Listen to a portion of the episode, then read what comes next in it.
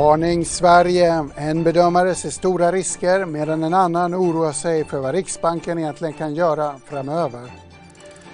Vi ska kika igenom Fehmarn Bält-tunneln. Och slutligen så står insekter på menyn här i Ekonomistudion. Varmt välkomna kära tittare och poddlyssnare. Det är den 1 december idag. Trevligt att få öppna jul Kalendern i morse tyckte i alla fall mina barn. Man kunde nästan ana lite snö under tidig morgon i Stockholm. Vi ska snart titta på hur börsen har gått men innan vi gör det så noterar vi stora nyheter från Nasdaq i New York, alltså börsoperatören som även äger Stockholmsbörsen. Den tekniktunga operatören kräver mångfald i styrelsen hos de 3249 bolag som är listade där, alltså på andra sidan Atlanten. Minst en kvinna i varje styrelse vill börsoperatören se. Men man efterlyser också en person som tillhör en minoritet, jag tolkar det som en etnisk minoritet, eller en person som identifierar sig som hbtq-person. Det är du Ylva, eh, dramatiska nyheter. Hur går det på Stockholmsbörsen här hemma då? Jo men Gabriel, Stockholmsbörsen handlas svagt uppåt just nu. Om vi kikar på storbolagsindex så är det H&M, Alfa Laval och Volvo som går allra bäst. H&M har meddelat idag att antalet tillfälliga butiker har minskat till 700 från 1200 för två veckor sedan. Aktien är upp 2% Volvo avancerar 1,5 eh, efter att man fått en rekommendationshöjning till outperform från neutral från Exxon Paribas. Om vi kikar på förlorarsidan så har vi lite mer defensiva bolag i botten på storbolagsindex. Essity Swedish Match bland annat backar 1,5 Allra mest backar dock Kinnevik som ju var upp eh, ungefär 4 igår på nyheten att man investerar 35 miljoner i Happy Panda som jobbar med nätbaserad leverans av asiatisk mat. Idag backar man 4,5 Avslutningsvis då om vi kikar på terminerna för USA-börsen så ser det ut som sådant eh, att eh, det väntas en positiv öppning idag. Igår stängde USA-börserna neråt efter en historisk eh, stark november månad men idag alltså uppåt ungefär en halv procent om en liten stund. Ylva, jag noterar att mina kollegor på DI-redaktionen skriver om Immunovia idag. Hur går det för deras aktie? Ja men precis Gabriel, flera experter som det jag pratat med eh, är skeptiska eller avvaktande till nyttan med eh, bolagets blodtest för cancer i bukspottkörteln. Experterna tycker att det är oklart eh, vad det här testet ska bidra till och en professor, professor säger bland annat att testet inte är tillräckligt för att användas i praktiken. Och det här märks naturligtvis av på aktien som handlades runt nollan tidigare här idag. Nu har den rasat och är ner 21,5 procent. Mm, beklagligt för Umunovia och förstås beklagligt för alla som drabbas av pankrascancer, denna hemska sjukdom. När vi ändå pratar om död och elände kan vi nämna 117 döda idag efter Folkhälsomyndighetens presskonferens. Inget besked om restriktioner runt julfirandet ännu. Det kommer istället efter andra advent enligt statsepidemiolog Anders Tegnell.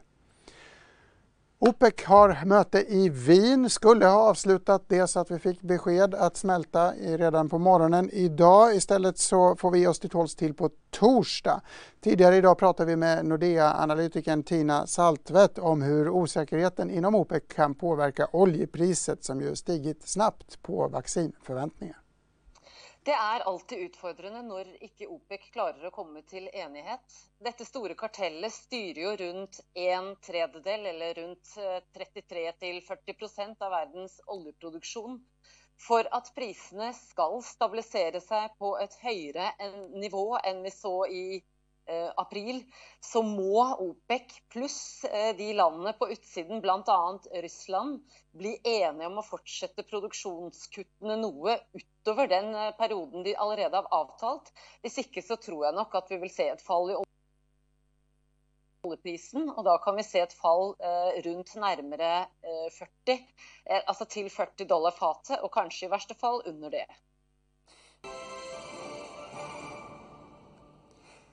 Svensk PMI kom in idag som ännu ett styrkebesked för den som hoppas på återhämtning och välstånd. Industri-PMI klättrar till 59,1 vilket är den högsta nivån på många år. Ändå finns det de som oroar sig för ekonomin i Sverige. Jonas Thulin på Penser tillhör vanligtvis optimisternas lag, men när det gäller svensk ekonomi och i synnerhet svenska småbolag så finns det vissa orosmoln, Jonas. Vad av denna bekymmersamma inställning? Alltså vi, vi, tycker att det har haft en fantastisk utveckling och det är det som det kommer av. Vi har varit överviktade i Sverige, vi varit, varit djupt inne i småbolag också. Eh, men alla saker kommer till sitt slut någon gång eh, och vi har börjat dra oss ur high yield i, Sverige eh, och lagt de räntepengarna utom, utanför svenska gränsen. Och det är en kombination av flera olika variabler. Det är det som gör att bilden blir så entydig för oss egentligen. Att, att um, vi vet ju vad som händer med, med restaurangbesöken, det är inte allt. Vi vet vad som händer med kreditkortsspenderandet, det är inte allt. Vi ser hur konsumtionen rullar över, vi ser hur data blir mer och mer en besvikelse. Och lite grann nu som, som eh, bägaren som fick, fick eller droppet fick bägaren rinna över så är ju konkursdatan i Sverige som just nu motiverar ett, ett, eh, ett, ett sell-off helt enkelt på börsen. Och, och det vill vi vara försiktiga med och, och sticka ut en liten varningsflagg för att givet den resan vi har haft så sitter vi just nu egentligen bara och tajmar när kliver vi av framförallt då småbolagen på indexnivå småbolagen då för att det, det, är närmare den oro du beskriver. Du, konkurser antar jag i samhället handlar inte främst om börsnoterade bolag utan mindre näringsidkare, restauranger och på något sätt så puttrar det på underifrån och upp till börsnoterade småbolag. Är det rätt syn på, på din oro? Ja, absolut. Och det är ju tyvärr så att det är flera sektorer som bidrar till den här uppgången i konkurser. Det är ju inte bara eh, den, de här sektorerna som du nämner utan det är ju faktiskt ganska unison rörelse. Och, och, det där, jag tror att man, man ska vara försiktig här också med att säga att, vi, vi bryr oss inte så mycket om BNP och den här utvecklingen, för det är ju oftast, liksom, titta i backspegeln, det som slår oss det är ju högfrekvent svensk makrodata kontinuerligt slår liksom under, eh, vad ska man säga, under nollan egentligen när vi räknar på det, vilket innebär att du får en sämre utveckling hela tiden. Och då om historien är en, en guide, eh, vilket ju kan vara, behöver inte vara, så är det ju så att börsen kommer vakna upp till det här förr eller senare. Och vi handlar ju allting relativt och för att vi ska investera mycket i Sverige så ska ju Sveriges börs vara relativt många andra en väldigt bra börs. Och det har det varit. Eh, men nu ser vi kanske tecken på, eller vi ser tecken på att det kanske kommer till vägs ände. Och det är faktiskt om man kollar på småbolagen så taktar man ju i stort sett världsindex för tillfället. Man klarar inte av att gå bättre längre. Och, och då sitter jag och kerar precis som vi och, och börjar dra, dra näsan åt oss och, och tycker att ja, men då kanske vi har haft den utvecklingen som vi hoppades på och vi handlade på i april. Eh, nu har vi fått resultatet, vi har fått en bra avkastning eh, och nu kanske man ska se om sitt hus här. Eh, och det är ju faktiskt så, eh, om man bara får spä på lite grann, att det här är inte någon unik vy egentligen. Tittar vi på aktieflöden, ETF-flöden, ränteflöden så är allting negativa för Sverige just nu. Det rullar alltså ut pengar ur, ur svenska tillgångskassor och det, det är ju egentligen bara en, en bekräftelse på det vi ser i, i makro tycker vi. Festen tar en paus alltså. Kan vi inte bara snacka igenom den här grafen? Du är inte känd bara för din optimism utan för dina invecklade, mm. invecklade makrografer också. Vi ser en lila linje, vi ser detaljhandel i ljusblått som ser ut att ha taktat på uppåt. Men sen är det den här högfrekvensdatan som du nämner som ser lite svagare ut. Vad är det? Vad är högfrekvensdatan? Alltså vi, vi får ju massa makrodata nu eh, ner på dagsläge i Sverige. Och framförallt på veckovis så får vi ganska mycket bra data. Eh, och, och, vi är ju ett datadrivet analyshus och, och, förvaltningshus. Och när vi ser att datan, i det här kan man se lite grann som ett EKG, när den går under nollan då helt enkelt får vi en, en, en depressiv utveckling. Och i det här fallet då har vi pinpointat det mot konsumtionen. Det här innebär helt enkelt att enligt den här datan så kommer konsumtionen rulla ner och den kan eventuellt rulla ner ganska mycket. Vi ska komma ihåg att det som ser väldigt stokastiskt ut och, och konstigt i den här grafen, det är den längsta perioden av negativ utveckling i data som vi har haft sedan år 2000. Så det är därför vi tycker att det här bör man nog beakta i någon mening. Och när vi då ser flödena gå ut ur Sverige, då, då känner vi att då, då hänger vi på det. Eh, och vi börjar då med, med high yield varför är Sverige sämre än resten av världen? Jag menar den andra vågen, nedstängningar, oro, det här finns ju i många länder samtidigt. Ja, vi, vi, jag tror att det är en, en konsekvens av flera olika saker. Vi får inte glömma hur vi kom in i den här krisen. Vi har haft en, en reallöneutveckling som pikade 2014. Vi har haft en, en kraftigt stigande och, eh, vad heter det, inequality i löneutvecklingen. Vi har väldigt mycket människor som är i arbetsmarknadsprogram redan efter 2008. Så när vi kommer in i den här krisen så är vi då relativt många andra länder eh, lite försvagade. När vi sen då spär på den här krisen och vi bemöter den med den fiskala och monetära politiken som vi valde att göra som samhälle så kontrasteras det ju ganska kraftigt mot exempelvis Kina och USA. Det gör nu när de får fullt ställ i sin ekonomi och är i stora delar tillbaka till redan där man var innan pandemin så ligger vi långt efter. Och som ett repeffekt på det här då blir ju att våra marknadsandelar försvinner ju såklart. Då vi stänger ner och inte kan producera så sitter ju inte resten av världen och väntar på att vi ska komma tillbaka utan då är ju då framförallt Asien där och tar väldigt mycket marknadsandelar. Summa summarum så gör det där att vi är ju mer eh, sårbara för den här typen av andra våg än andra givet att vi har redan en, en i stort sett icke-existerande reallönetillväxt i det här landet. Eh, och, och ojämlikhet har ju vuxit med 10% de senaste 5-6 åren, till skillnad från USA där den vuxit med 1 Så det, det, det spretar ganska ordentligt i just svensk ekonomi, vilket gör att, att eh, det är ett ganska intressant läge helt enkelt att vara försiktig på, på nedsidan tycker vi. Mm. Så det är lång, många variabler där till vad det är som gör att vi, vi sticker ut här. Och vi, vi vill inte gå in i och så diskutera själva pan, pandemin, för det där är jag ingen eh, epidemiolog på något sätt, men vi kan bara konstatera den realekonomiska effekten av vad politik och den har fått bättre resultat i andra länder och andra regioner än, än i Sverige och Europa för den delen. Mm, förutom svensk PMI som jag alltså råkade reprisera alldeles nyss så har vi fått data ifrån hela världen, ett urstarkt Caixin till exempel. Caixin-siffran är en kinesisk inköpschefsmätning, en av två, som låg på den starkaste, under, starkaste nivån på ett årtionde. Stark data får vi också härifrån tillverkande industri i Storbritannien. Kurvan bakom mig, eh, eh kurvan bakom mig Eh, är också den, den, den, den starkaste på länge. Eh, vi påminner om att den här statistiken redan var känd. Det har ju kommit preliminära PMI-siffror förra veckan och det är ju tjänstesektorn man ska oroa sig för om man vill leta efter svagheter i spåren av den här pandemin. Vill man fortsätta på det dystra spåret så kan man också konstatera att centralbankerna kan tänkas få slut på ammunition och möjligheter att hjälpa till. Det säger Peder Bäck-Fries som jobbar på obligationsjätten Pimco. Ja, det var väl eh, något eh, överraskande. De tog ju lite mer än vad marknaden eh, hade förväntat sig. Nu var det väl inga Eh, jättestora marknadsreaktioner. Eh, kronan försvagade sig, försvagade, eh, försvagade sig något och sen så priset på bostadsobligationer gick upp något. Men det, men det är klart att det gör vad det kan. Det försöker hitta på nya sätt att expandera sin balansräkning. Nu har de även beslutat att inkludera statsskuldsväxlar i, i värdepappersköpen och det är väl egentligen oklart egentligen hur det ska lyckas eh, lyfta inflationen och aktivitetsnivån. Men, men det gör eh, det vi kan, eh, det vi kan och om det är så att det behövs mer stimulanser så, så tror vi att finanspolitiken är betydligt bättre position att, att skjuta in mer stimulanser. Mm, så säger vi alltid, finanspolitiken politiken ska agera, penningpolitikens muskler är trötta vid det här läget. Den signalen får jag också från dig nu. Det låter som att Riksbankens senaste åtgärder kanske inte hjälper så mycket och att man har lite slut på ammunition, eller tolkar jag det rätt då?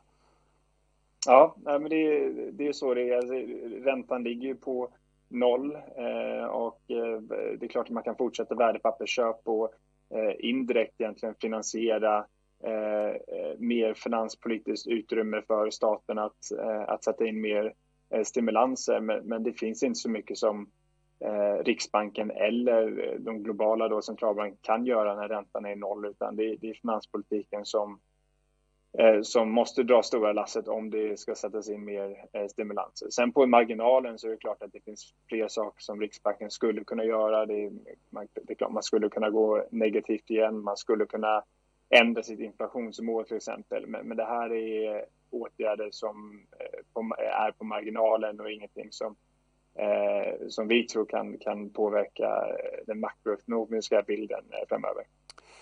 Är situationen densamma för ECB eller har ECB större handlingsutrymme än Riksbanken? situationen är väldigt, väldigt lik ECB. Skillnaden där i ECB mot, mot i, i Sverige och Riksbanken är att ECB och euroområdet, det inkluderar ju ett flertal olika länder där det finns en viss kreditrisk, där finanspolitiken inte är Eh, lika, lika då linkad med eh, eh, penningpolitiken som om du tar till exempel Italien och Spanien där det finns en viss kreditrisk i statsobligationerna och där har ju ECB en viktig roll att, att, att försöka få ner den kreditrisken. Den kreditrisken finns ju inte i svenska statsobligationer, egentligen svenska bostadsobligationer. Kreditrisken är så pass liten, utan i Sverige handlar det mer om att Eh, trycka ner den riskfria räntan och hoppas på att kreditutlåningen och kreditförsörjningen av, av bankerna ökar. Avslutningsvis om vi ska titta på Storbritannien. Man ser en blå himmel bakom dig i den brittiska huvudstadsregionen. Hur är temperatur och stämning bland britterna? Ni har ju både en eh, nedstängning och en brexitförhandling att oroa er för eller känna förhoppning inför. Ja, eh, men nedstängningen den slutar nu faktiskt på, på onsdag och sen så eh, går då England in med mer lokala restriktioner. Det är fortfarande ganska strikta restriktioner med, eh, med delar av restaurangbranschen och hotellbranschen måste fortfarande vara stängda framöver. Vi pratar om till början, fram till då, början av februari. Eh, men, eh, och sen så på, på Brexit-förhandlingen och, eh, och så vidare, det är klart att det nu närmar vi oss slutet, det är en månad kvar innan den här övergångsperioden slutar. Vi har fortfarande en optimistisk bild av det här. Vi tror att de kommer hitta ett avtal, kanske inte denna veckan, men, men inom de kommande veckorna. Och det, om det är någonting vi vet från tidigare förhandlingar mellan EU och England är att Eh, de brukar hitta en, en lösning eh, verkligen i sista minuten. Mm, prognoserna för England är särskilt dystra i OECDs färska rapport som kom idag. OECD målar däremot en lite ljusare bild av Sverige. Men allt är ju inte tandagnisslan här i världen. Jag nämnde julkalendern tidigare och det verkar som att förra veckan med Black Friday i avslutande position i alla fall gynnat en del spelare på den svenska marknaden. Boost höjer sin prognos för omsättningstillväxt till över 25 25 uppgång mot tidigare ett spann mellan 20 och 25% Så här lät finanschefen Sandra Gadd i Börsmorgon tidigare idag. Det var i pressmeddelandet som gick ut så är det framförallt Black Friday-försäljningen som ni pratar om att ni fick 100 000 nya kunder den dagen. Är det Black Friday som, alltså enskilt som får er att faktiskt skruva upp prognosen igen? Eh, ja, men alltså det är ju 100, 000 under Black Friday-veckan. Och ja, nej men den här är ju så viktig den här veckan för, för, eh, för året. Och det, det, är ju, det är ju både lite spännande och lite skrämmande kanske ibland. Men, eh, men ja, nej men det är det som gör att, att vi kan säga att nu eh, tror vi att vi når eh, över 25 procent för någon som eh, är lite av en lekman i, i det här sammanhanget. Hur mycket är 100 000 nya kunder? Nu förstår jag att det är på en vecka hela Black Week och inte bara på Black Friday. Men hur mycket är det? Är det liksom en bra vecka eller är det orimligt bra? Ja, men det är fantastiskt eh, bra. Säg att vi har en kundbas på 1,7-1,8 miljoner kunder och får 100 nya kunder på en vecka då, då är man väldigt glad. I slutet på oktober så blev det klart att både mjölmask och syrsor får säljas som mat här i Sverige. Insektsbolagen siktar nu på att ha produkter på svenska marknaden inom bara några månader. Min kollega Nike Mekibes har träffat Nils Österström, VD och medgrundare till Tebrito.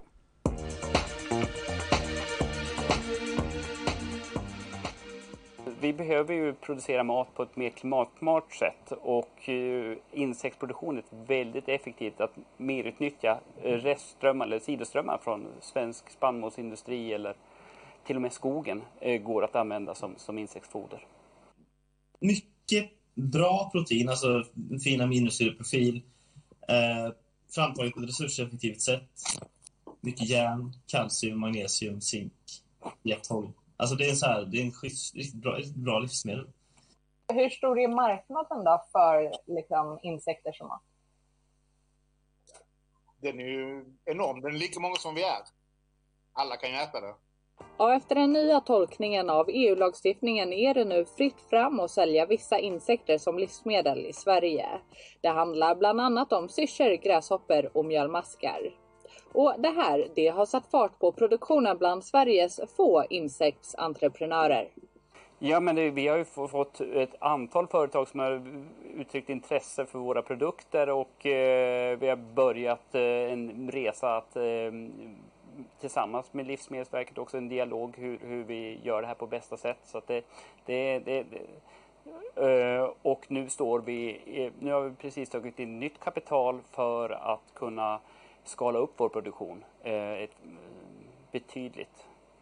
Vi har förfrågningar från hela världen idag och på våra idéer och våran automation, det tänket som vi har tagit fram vi ser tiden an och planerar nu för hur vi ska kunna ta oss in på, eh, ja, på alla marknader egentligen i världen.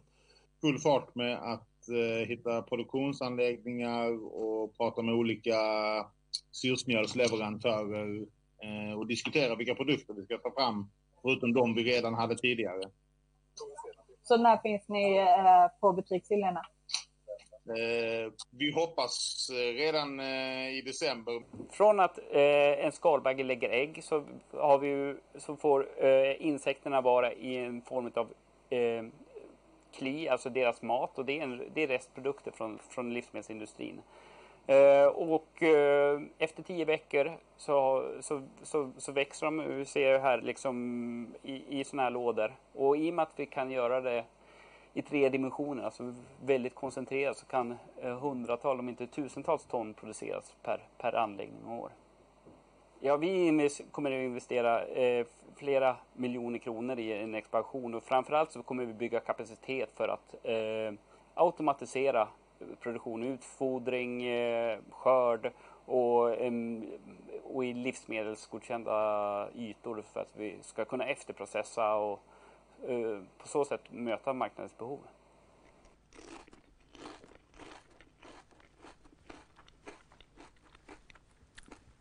Ursäkta mig.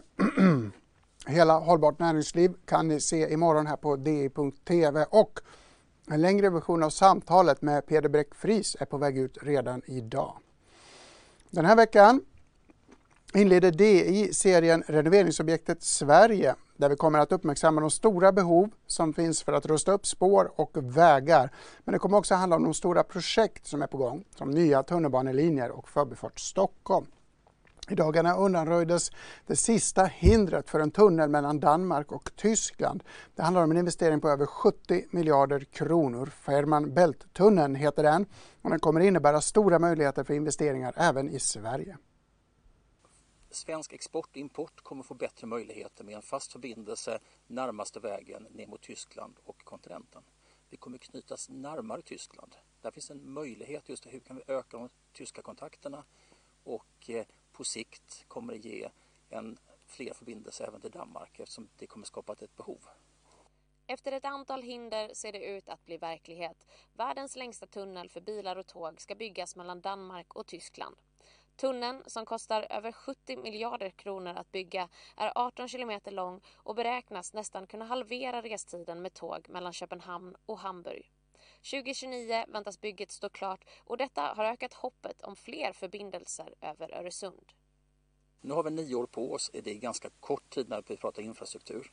Och eh, behovet är till exempel att bygga ut landanläggningar kring Öresundsbron bättre. Tittar vi på Skåne, det är en getingmidja i svensk infrastruktur. Här ska den eh, europeiska lastbils och tågtrafiken rymmas och samsas med Öresundstrafiken, med den svenska rikstrafiken och den regionala skånska trafiken. Och det kommer frågan till exempel fyrspårsutbyggnad av järnväg mellan Lund och Hässleholm som det finns lite frågetecken kring just nu även om man i grunden har planlagt för det. Sen är ju den frågan förstås om det behövs fler eh, Öresundsförbindelser. Malmö vill ju ha det, Helsingborg vill ha sin linje och så vidare. Ja, men på sikt, ny infrastruktur mellan Danmark och Tyskland kommer på sikt att driva fram det behovet. Frågan är bara tidsmässigt när det uppstår, för det sker i två omgångar. Du kan skapa ganska mycket extra kapacitet genom att bygga ut som Danmark gör just nu på landanläggningarna och landanläggningar på dansk sida. Och om man i Skåne också bygger ut det så kan du nyttja bron fullt ut. Och sen är frågetecknet när själva brons kapacitet, när tar den slut? När blir det då? När kommer vi få se en till Öresundsförbindelse och framförallt vilken blir det? Det är en, fråga, en svår fråga och den går inte att svara på just nu här egentligen. Man kan säga att de tre förslagen så är de två som har förankring regionalt just nu. Är det framförallt HH-förbindelsen och även då Öresundsmetro mellan Malmö och Köpenhamn. Eh, när det kommer, det finns olika spårdomar 2035, 2040, 2050 när brons kapacitet är slut. Och det beror egentligen grundläggande på samhällsutvecklingen nu. Hur snabbt återhämtar vi oss efter covid-19 eh, pandemin? Eh, hur snabbt kommer export och import upp igen på nivåer? Hörni, det var allt för oss här i Ekonomistudion. Jag noterar kort här att DI.se rapporterar att Airbnb ska börsnoteras. Det kan bli ett eh, nytt bolag till Nasdaq-börsen i USA kanske och då får de följa de kvoterings och eh, mångfaldsregler som den börsen är på väg att införa. Eh, 50 miljoner aktier ska säljas mellan 44 och 50 dollar i samband med börsnoteringen. Ekonomistudion är tillbaka imorgon onsdag som vanligt 14.30. Följ med oss fram till dess på di.se. Mitt namn är Gabriel Mellqvist. Tack för mig.